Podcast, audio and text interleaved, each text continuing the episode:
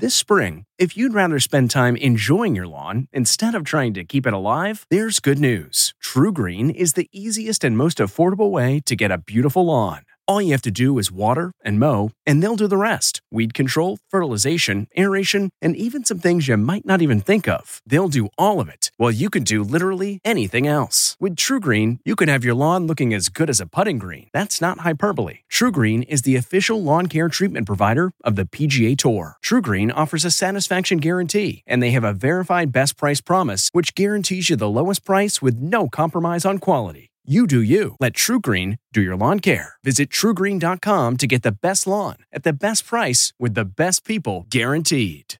It's three o'clock somewhere. Time for a My Mochi ice cream snack. My Mochi ice cream is cool, creamy scoops of premium ice cream wrapped in sweet, pillowy dough. And get this, all of My Mochi's fabulous flavors like strawberry, mango, double chocolate, and cookies and cream are only around eighty calories per piece. Talk about a guilt-free, indulgent experience. Each box of My Mochi ice cream has six perfectly portioned, gluten-free mochis that are great for grab-and-go. So feel good while curbing your afternoon cravings or the midnight munchies. Yeah, you know who you are, with the joyfully chill sensation of My Mochi ice cream. Find My Mochi ice cream at Target or visit my mochi dot com to locate a grocery store near you.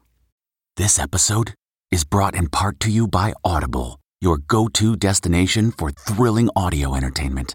Whether you're looking for a hair-raising experience to enjoy while you're on the move or eager to dive into sinister and shocking tales, Audible has an exclusive collection of thrillers from best-selling authors that will keep you on the edge of your seat. Like James Patterson's first audio-only thriller, The Coldest Case. Experience stories like never before, where every chilling detail is brought to life by captivating sound design. Plus, as an Audible member, choose one title a month to make yours forever. And now, new members can try Audible free for thirty days. Just visit audible.com slash WonderyPod or text WonderyPod to five hundred five hundred. That's audible.com slash WonderyPod or text WonderyPod to five hundred five hundred.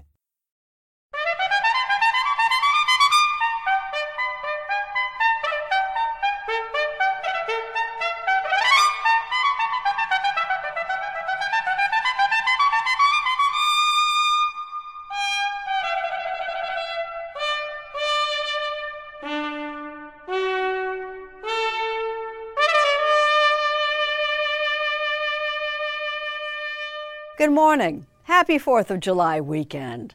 I'm Jane Pauley, and this is Sunday Morning. You've probably noticed the number of newspapers across the country has been declining for years, more than a quarter of them lost in the past two decades. It's no surprise that the absence of local reporting makes a world of difference for all kinds of reasons, not least of which is the lack of oversight of elected officials. But all is not lost. Ted Koppel introduces us to some courageous communities pressing on. Travis Jenkins is half of a two-man newsgathering team running a weekly newspaper in Chester, South Carolina. There are not many non-government jobs mentioned in the Constitution, but ours is. It was put there by the founders for a reason, because they understood government is not going to police itself. There's a movement afoot in South Carolina that reminds us why the men who drafted our Constitution were so determined to protect a free press. That's ahead on Sunday Morning. Lee Cowan is looking at efforts to save our endangered sea turtles, a heroic battle stretching from land to air to sea. Here you go. Even if you travel a lot, you've probably never seen an airline passenger welcome aboard quite like this. Do you ever think that they know that you guys helped them out? I think so. You do? I think so. Turtles are smart. Flying critically endangered animals who don't have wings of their own. Coming up on Sunday Morning. Faith Saley checks in with author and radio personality Tom Bodett. Plus a look at the Midway, a traction that still has us going in circles. A story from Steve Hartman, opinion from historian Mark Updegrove, and more. It's Sunday morning, July second, twenty twenty-three. And we'll be right back. The comfort of your favorite seat is now your comfy car selling command center, thanks to Carvana. It doesn't get any better than this. Your favorite seat's the best spot in the house. Make it even better by entering your license plate or V I N and getting a real offer in minutes. There really is no place like home. And speaking of home, Carvana will pick up your car from yours after you finalize your offer. Visit Carvana dot com or download the app and sell your car from your comfy place. CarMax is putting peace of mind back in car shopping by putting you in the driver's seat to find a ride that's right for you. Because at CarMax, we believe you shouldn't just settle for a car. You should love your car. That's why every car we sell is CarMax certified quality, so you can be sure with upfront pricing that's the same for every customer. So don't settle. Find love at first drive and start shopping now at CarMax dot com. CarMax, the way car buying should be.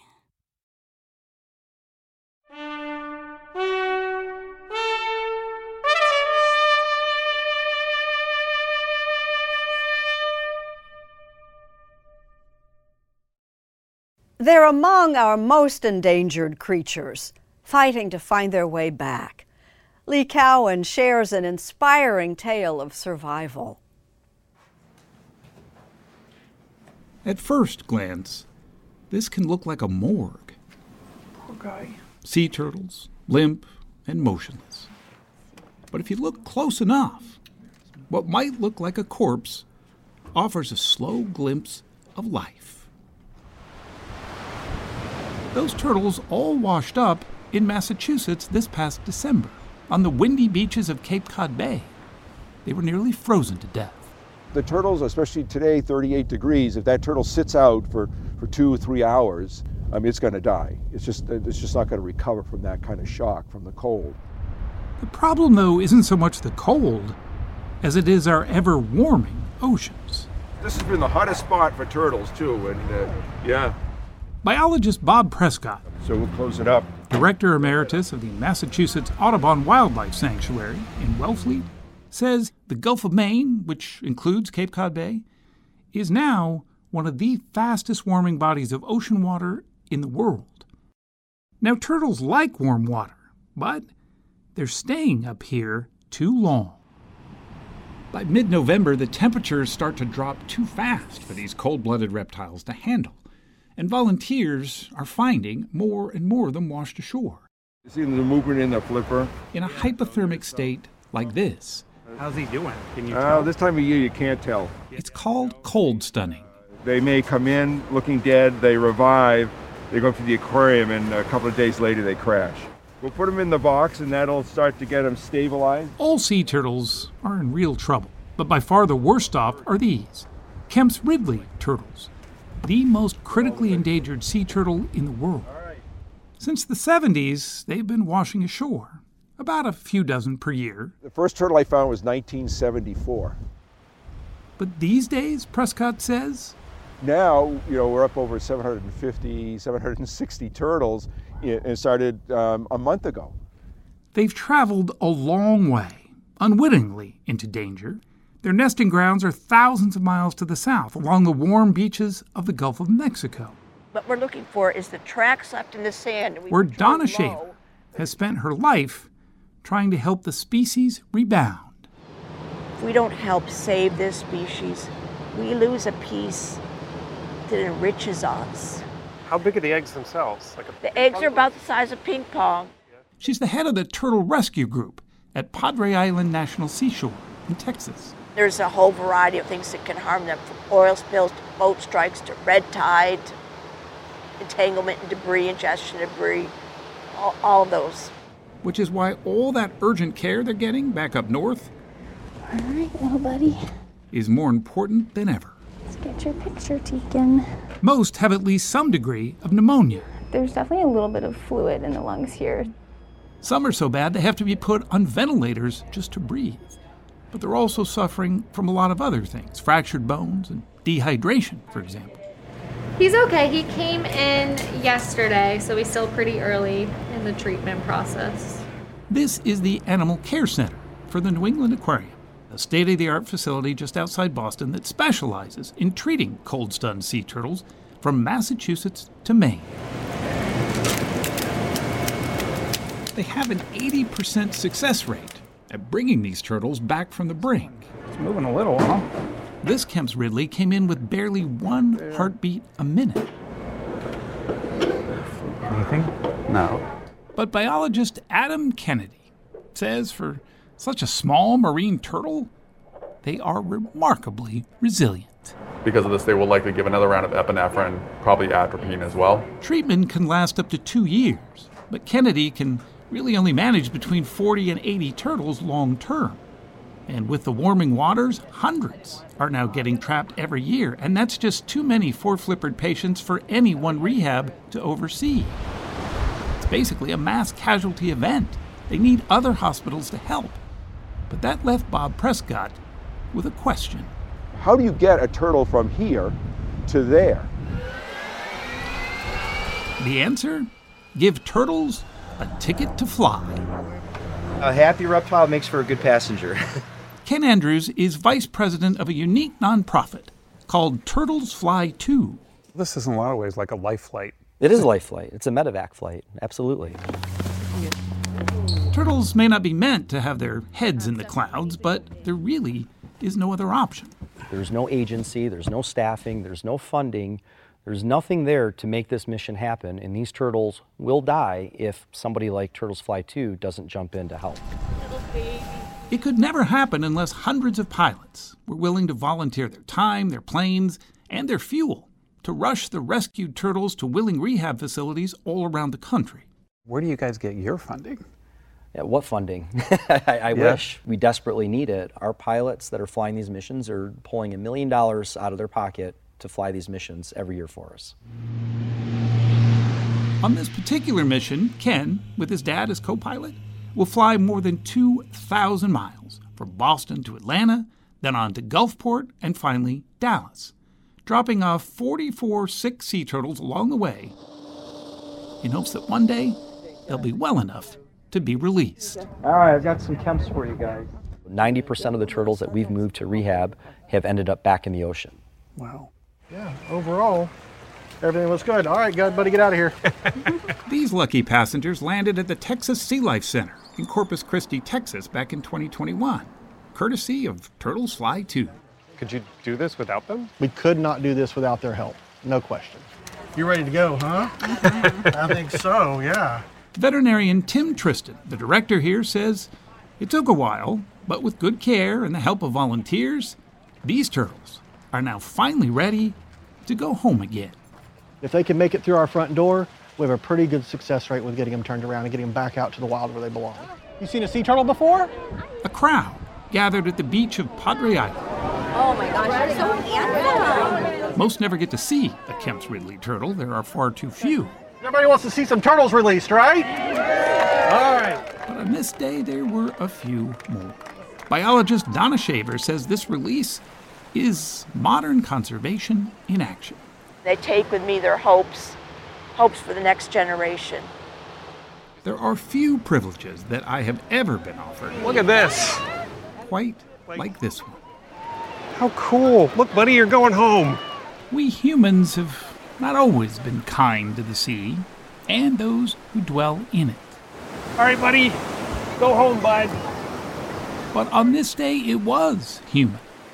Certainly not me, but the hundreds of veterinarians, biologists, volunteers, and yes, pilots, who all came together to give these critically endangered sea turtles what they rarely get, a second chance. Who says you can't go home again?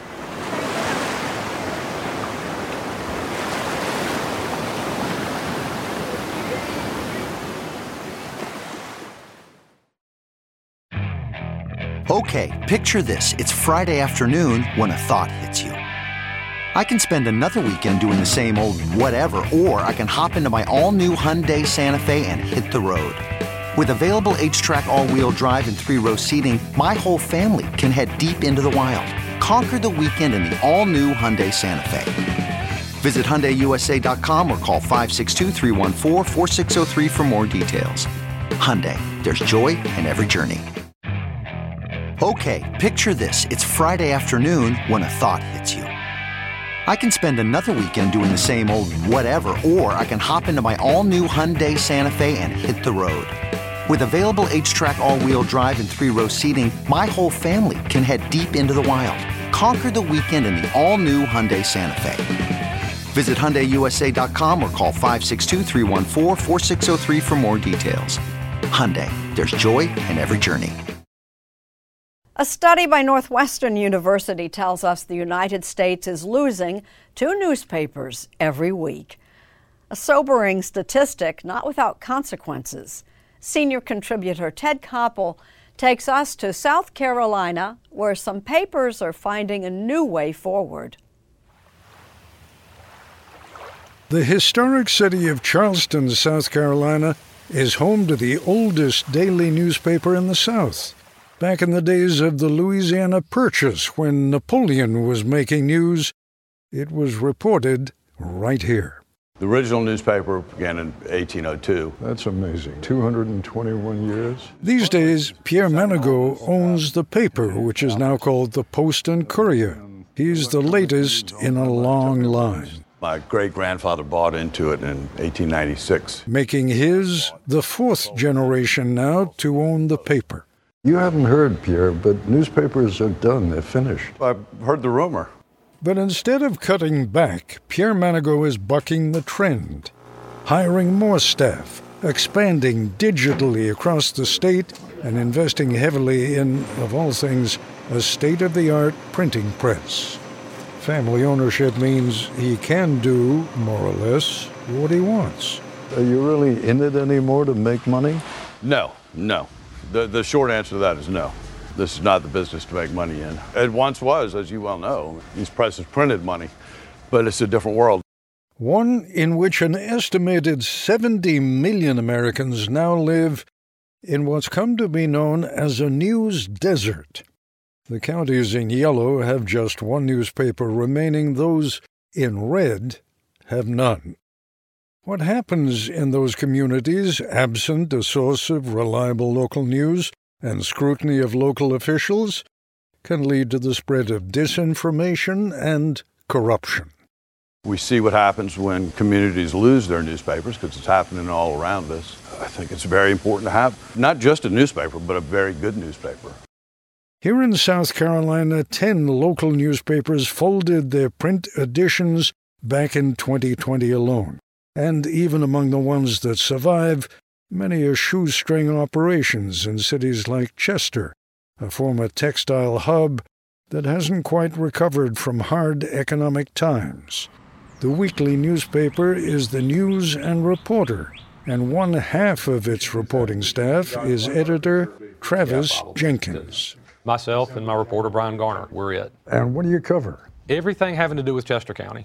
So, literally, if you show up at our office and say, hey, I just caught a sixty-pound catfish, would you take a picture of it and put it in the paper? We absolutely do it. But then we also kind of pride ourselves on doing more deep dig, heavy lift, investigative pieces that a lot of papers our size aren't able to do anymore. But the county supervisor is indicted for trafficking meth. Trafficking meth? Yes. The sheriff is indicted and removed on corruption charges. A councilman is removed from office by a judge for having a past criminal record he didn't disclose. How do you have the time to do that? It's difficult. Head forty miles south and you'll come to the small town of Blythewood. That's Barbara Ball. She owns the local weekly paper, The Voice of Blythewood. She manages the paper, writes for the paper. How are you? Papers? Yep. And that's her delivering the voice to businesses around town. Barbara, most publishers have got someone to do this kind of thing for them. Right. Your vast staff is not available to right. deliver the papers? I'm pretty much the staff. The family pitches in. Husband Keith was up a good part of the night getting the paper ready for distribution. That'll work. Daughter Ashley, her main job is as the paper's designer. And Rufus Jones here, He's the former mayor of nearby Ridgeway. He gets a small stipend to deliver copies of Barbara Ball's other paper in neighboring Fairfield County. It just gets me out of the house. What is it you find in, in this newspaper that you don't find in the New York Times? I prefer this paper because it, it's, it's the truth and it's what's happening in the county. That's why most people get this paper. You won't be surprised to learn that Barbara Ball does not do it for the money. But sometimes out of the blue, she gets some very generous donations. I will get checks from people. I've gotten a thousand dollars. Really? I think most people realize that we don't make a lot of money. We don't make any money. And I think a lot of people think if we weren't here, they might not know what was going on. Coming up with the money to pay for real reporting, that's a problem they all have in common. From the small rural communities to the big city paper in Charleston, owned by Pierre Manigault. Newspapers were a great vehicle for advertising. That's gone. So now you have to go back to what the roots of journalism are, and that's content and information that people can't get anywhere else. Do you actually think that anybody cares anymore? I think they do. How do you know? Well, we opened up a fund through the Community Foundation where people could pay for the newsroom expenses associated with our investigative journalism. We set a goal of one hundred thousand dollars in one hundred days, and we raised about five times that. five hundred thousand dollars from readers who wanted to support the work of award-winning investigative journalists in this newsroom, led by Glenn Smith, the special projects editor. He has a team of five reporters, including lead project reporter Tony Bartlemay. In twenty twenty-one, it occurred to Tony and Glenn that they could use a part of the donated reporting fund to help some of those small, struggling newspapers in other parts of South Carolina. They could collaborate to everyone's mutual benefit. We actually spent some time working on a pitch. Remember, we wrote that out. We came in with a lot of humility and said, hey, we're putting together this project. We're calling it Uncovered. And what we like to do is investigative stories. And you can collaborate with us if you can and if you want to. Travis Jenkins from the Chester News and Reporter was the first reporter they reached out to. Tony Bartlemay told me, hey, we're about to drop this story. And we do mention Chester Sheriff, and I don't want you to feel like we're invading your turf or trying to Bigfoot you. So here's literally everything I've got from where we investigated Chester Sheriff. And later on, when the sheriff was going to trial, we had some trouble staffing that trial, and he was going to that, and we shared reporting on that. And then the pieces that we produced were so much better for the collaboration. The Uncovered project ultimately involved nineteen community newspapers across the state. Two papers have since folded. The stories ran in Charleston's Post and Courier and were available to all of the local partners, including the Voice of Blythewood. Barbara Ball, her local school superintendent, had basically taken over the narrative of town. I'm not going to deal with you. She wanted to see his financial spending records and came to us. Some governments are just great. They're very open. And then there's others that do have things to hide. And it's very hard to get information. She'd been quoted, I think it was three hundred dollars for these records, and she didn't have that. And so we offered to pay that, and they ended up just giving it to us when we got behind her and got a really good story out of it. What is it they provide other than money and muscle?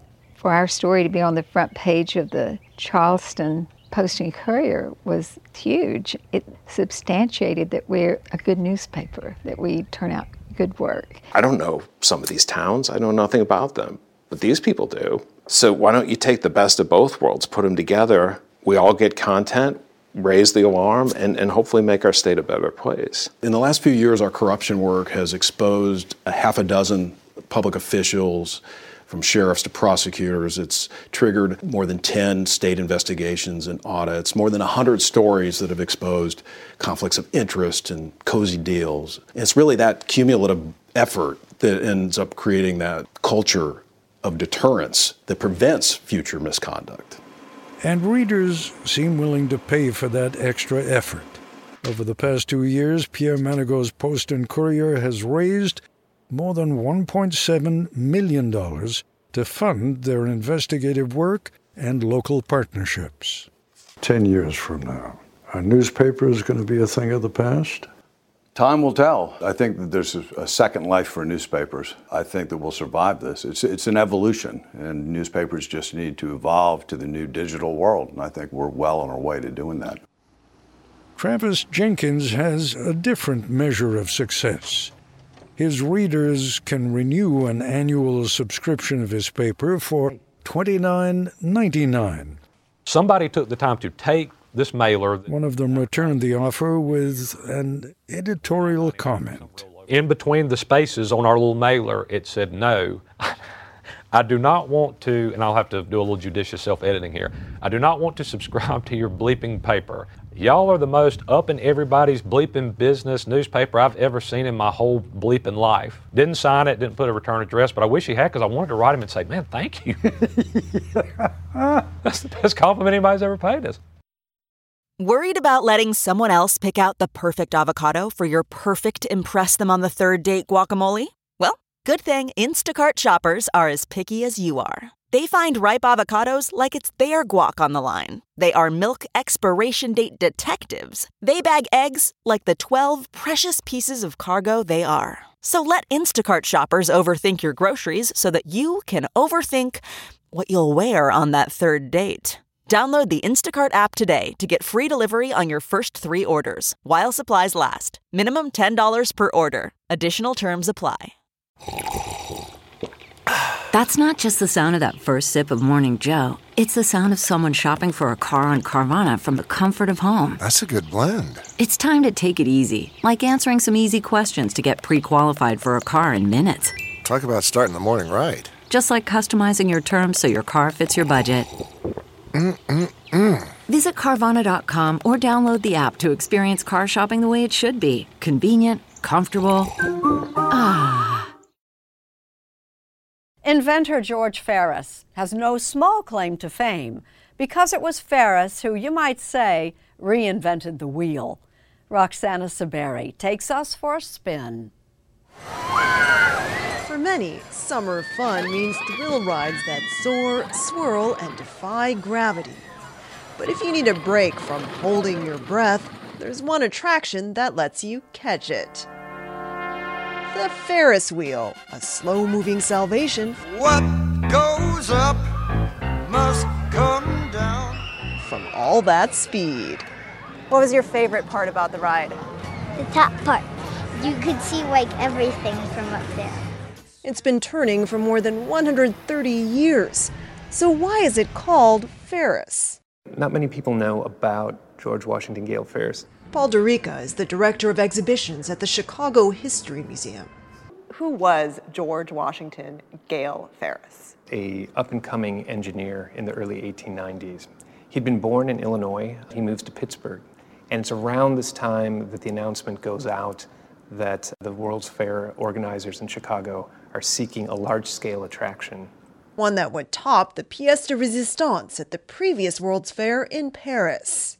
What a lot of people were responding with were designs that were very similar. We'll just build a bigger tower than, than the Eiffel Tower. But it was George Washington Gale Ferris who had the idea to make something on a similar scale, but allow it to move. Legend has it he was inspired by watching a water wheel turn. He believed all along in the science, in the engineering, and he knew that it could work. Even though it hadn't been done on that scale before? Even though it hadn't been done. Built in less than six months, his wheel opened to the public in June eighteen ninety-three. The steel structure was massive, climbing two hundred sixty-four feet, with thirty-six cars, each carrying sixty passengers. At the time, it was the tallest object in Chicago. Today, an ice rink sits in its place. What was the reception when the Ferris wheel opened here? It was an experience unlike people had ever really had before. You could really sort of lose yourself um, in the experience as the world below you faded away and then suddenly came back into view and faded away again. I am the eye in the sky. It's a sensation that endures to this day. There are enormous wheels worldwide. In London, Las Vegas, and this one in Dubai rises more than eight hundred feet. This is the brains of the operations. We paid a visit to the command center at the Dreamwheel in New Jersey. What's the blue line? So the, the black line is your wind speed, the blue line is your relative humidity, so there's a lot of moving parts. No pressure. He's, uh, he's David Moore is the Dreamwheel's general operations manager. The original Ferris wheel was steam-driven. We are um, one hundred percent electronic. No steam, no hydraulics, just all electronics. What makes a wheel so enticing to engineers like yourself? The size, the movement, and it's a pure work of art in the sky, spinning with people on it, enjoying themselves. We're just naturally drawn to it, both as just people, but also writers and artists. Professor and author Karen Levis captures its whimsy in her children's book, Stop That Yawn. We met her at the famed Wonder Wheel at Coney Island, running since nineteen twenty.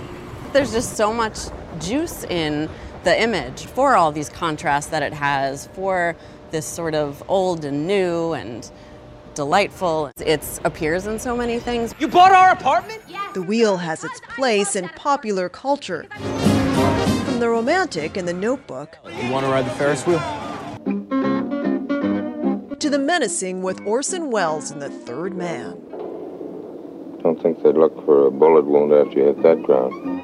As for the original, Paul DeRica says it came to a halt soon after the Chicago World's Fair. Nobody wants it, so they decide basically to dynamite it, and that's the sad end of the original Ferris wheel. They demolished it. They demolished it. And out of over one hundred thousand parts... All right, let's see what's inside. This bolt... That's much larger than I thought it would be. ...is one of the few pieces that remain. What Ferris built also broke him. He went bankrupt, got typhoid fever, and died at age thirty-seven in eighteen ninety-six. But all these years later, his invention keeps spinning, bringing a smile to Ron, Tom, and Cougar Peck. How are you related to George Washington Gale Ferris? He is our great-great-great-great-uncle. Ferris family members couldn't resist taking a ride on the Centennial Wheel in Chicago. When you see all the kids getting off of this wheel and other wheels, how does that make you feel? Yeah, we're very proud. The tradition's carrying on. What do you think George Ferris would think of all the wheels around the world today? George Ferris would not be surprised at all about the popularity of his invention. He had complete faith in himself. He knew it would work. He would probably say, as he kind of surveyed the world and looked at things like the Wonder Wheel in Coney Island or the London Eye, is like, see, I told you so. This is a great attraction. It really does give you pause, time to pause. Yeah, absolutely. Let's just hang out up here for a while. And let the spinning wheel fly.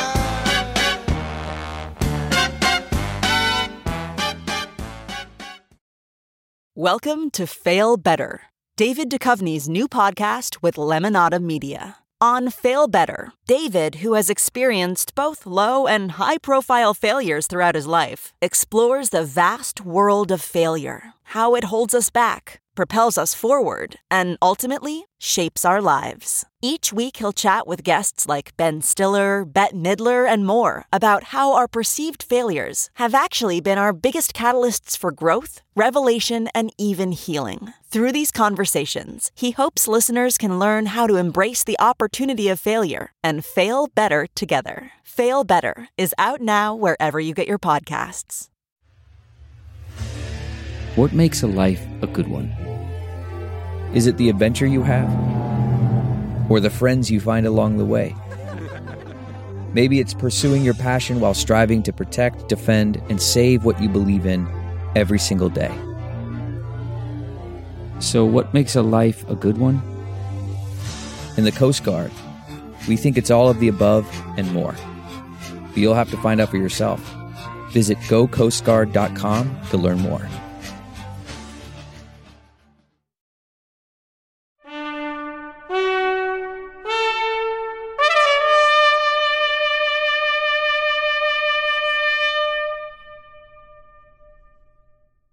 You've probably heard the name and the voice. With Faith Saley, we check in with Tom Bodett.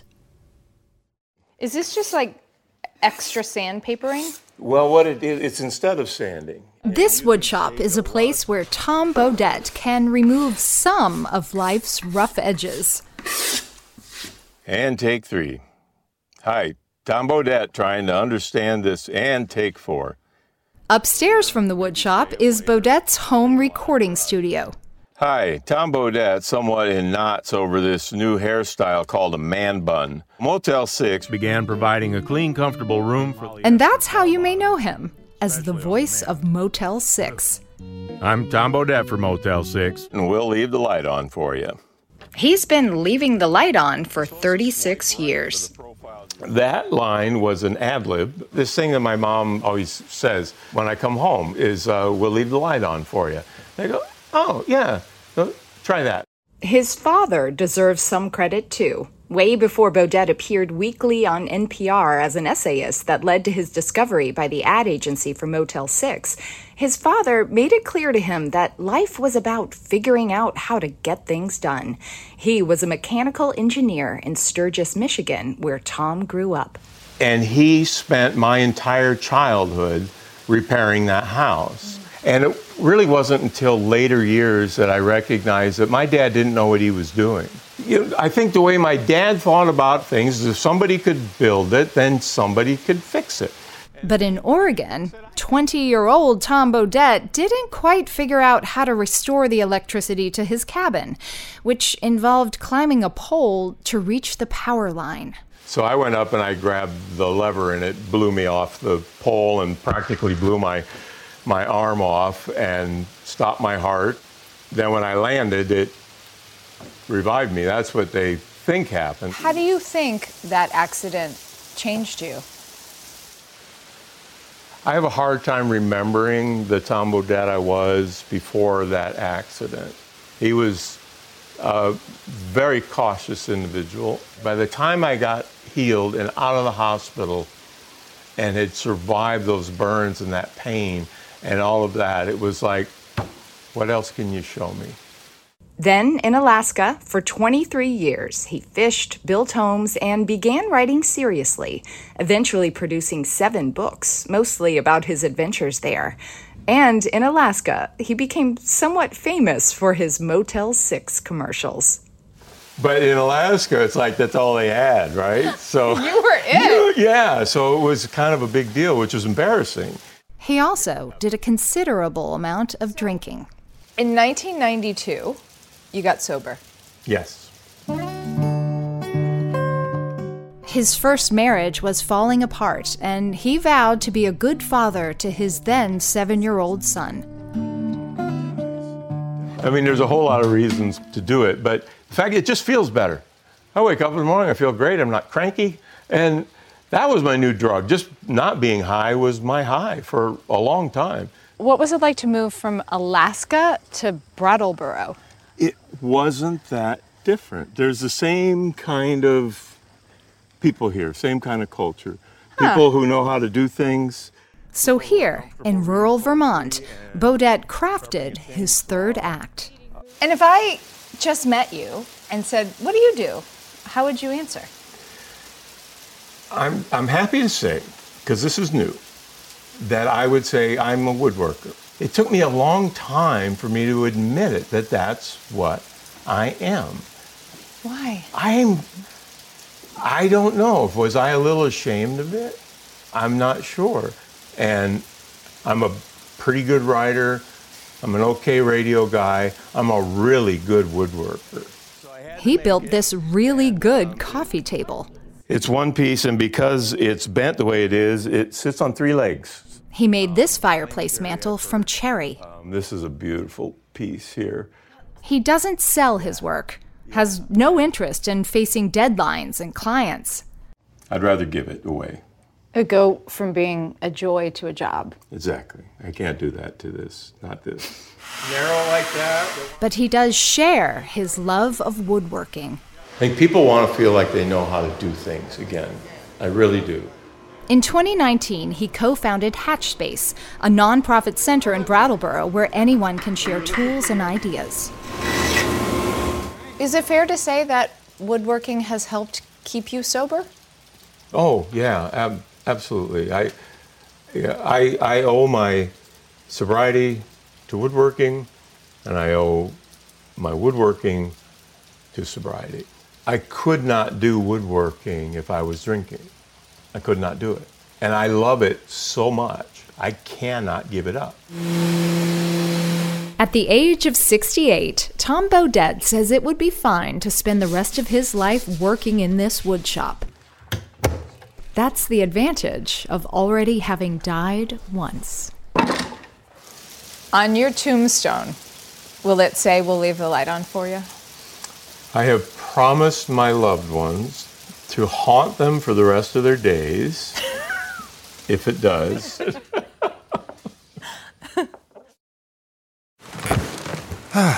The comfort of your favorite seat is now your comfy car selling command center, thanks to Carvana. It doesn't get any better than this. Your favorite seat's the best spot in the house. Make it even better by entering your license plate or V I N and getting a real offer in minutes. There really is no place like home. And speaking of home, Carvana will pick up your car from yours after you finalize your offer. Visit Carvana dot com or download the app and sell your car from your comfy place.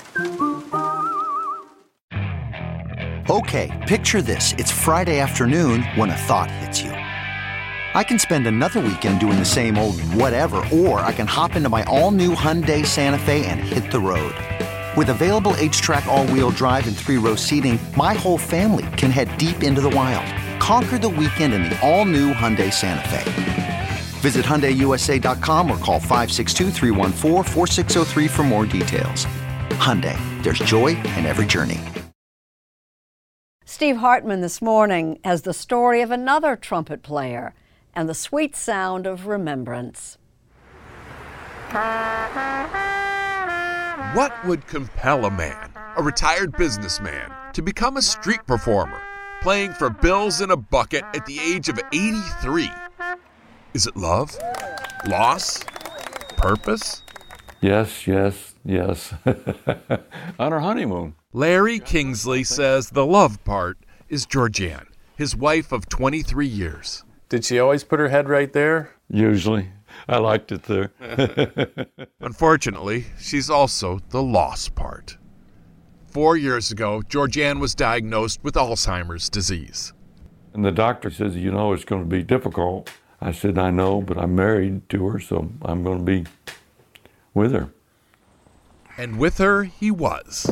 When Larry got out the old trumpet he bought back in his Air Force days and started playing three times a week on a sidewalk in Cary, North Carolina. Larry says Georgianne loved it, although she was confused. In fact, she used to yell at him.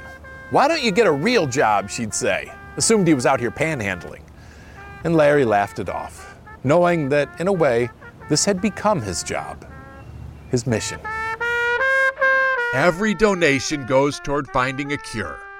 Every dollar, a fulfillment of Larry's newfound purpose. The day that she died, I played that night. Wow. But in my mind, it's, I just say the show goes on. After Georgianne died last year, Larry started playing six nights a week. He has now raised more than fifteen thousand dollars and has vowed to keep it up until Alzheimer's is just a memory. At Amica Insurance, we know it's more than just a car.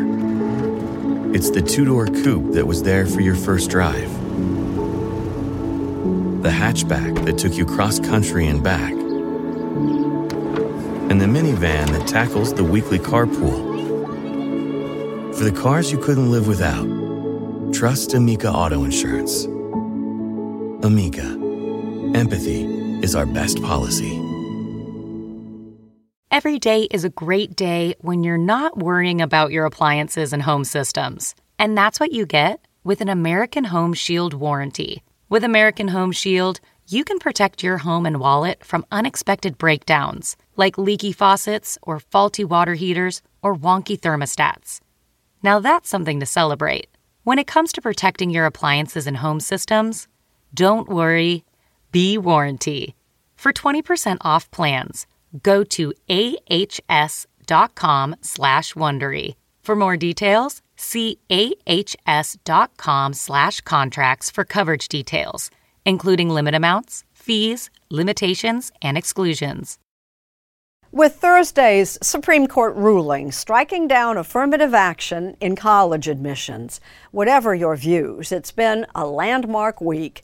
Commentary now from historian Mark Updegrove, president of the L B J Foundation, about a similarly momentous day in American history. fifty-nine years ago today, legal apartheid in America came to an abrupt end. President Lyndon Johnson addressed the nation from the East Room of the White House. I am about to sign into law the Civil Rights Act of nineteen sixty-four. Let us close the springs of racial poison.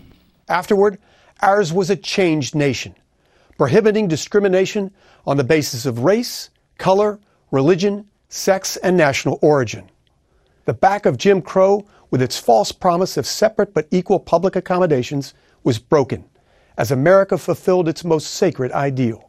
All men are created equal. Since then, the Civil Rights Act has become as fundamental to our national identity as any of our founding documents, deeply rooted in the fabric of a nation that strives to be more perfect and to move ever forward. In a deeply divided America, where faith in government has ebbed and affirmative action is under siege, it's worth reflecting on the fruition of the Civil Rights Act as a snapshot of our country at its best.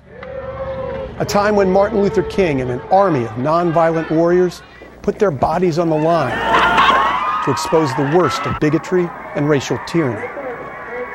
When a bipartisan Congress, Democrats and Republicans alike, joined together to overcome a block of obstructionist Southern Democrats who staged the longest filibuster in Senate history, forcing passage of the bill.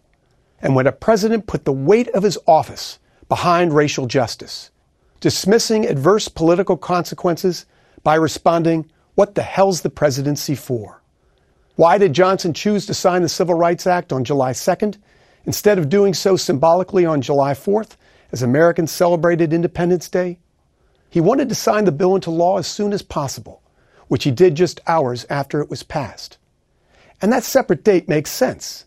The signing of the Civil Rights Act deserved its own day. Freedom! Freedom! Because for many marginalized Americans, July second was Independence Day, a day when every citizen became equal under the law.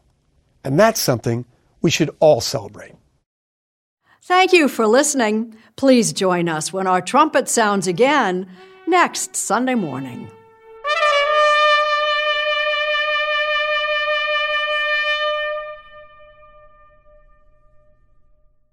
If you like C B S Sunday Morning with Jane Pauley, you can listen early and ad-free right now by joining Wondery Plus in the Wondery app or on Apple Podcasts. Prime members can listen ad-free on Amazon Music. Before you go, tell us about yourself by filling out a short survey at Wondery.com slash survey. Brighten your mornings with C B S News Sunday Morning merchandise from Paramount Shop dot com. Shop mugs, sweatshirts, and t-shirts to start your mornings with style. Take twenty percent off at checkout with code Sunday twenty at Paramount Shop dot com. That's twenty percent off at checkout on all C B S News Sunday Morning products with code Sunday twenty at Paramount Shop dot com. Survivor's back, and so is On Fire, the only official Survivor podcast, and we have a twist, a new co-host, the winner of Survivor forty-five, Dee Valladares. Hi! Listen to On Fire, the official Survivor podcast, wherever you get your podcasts.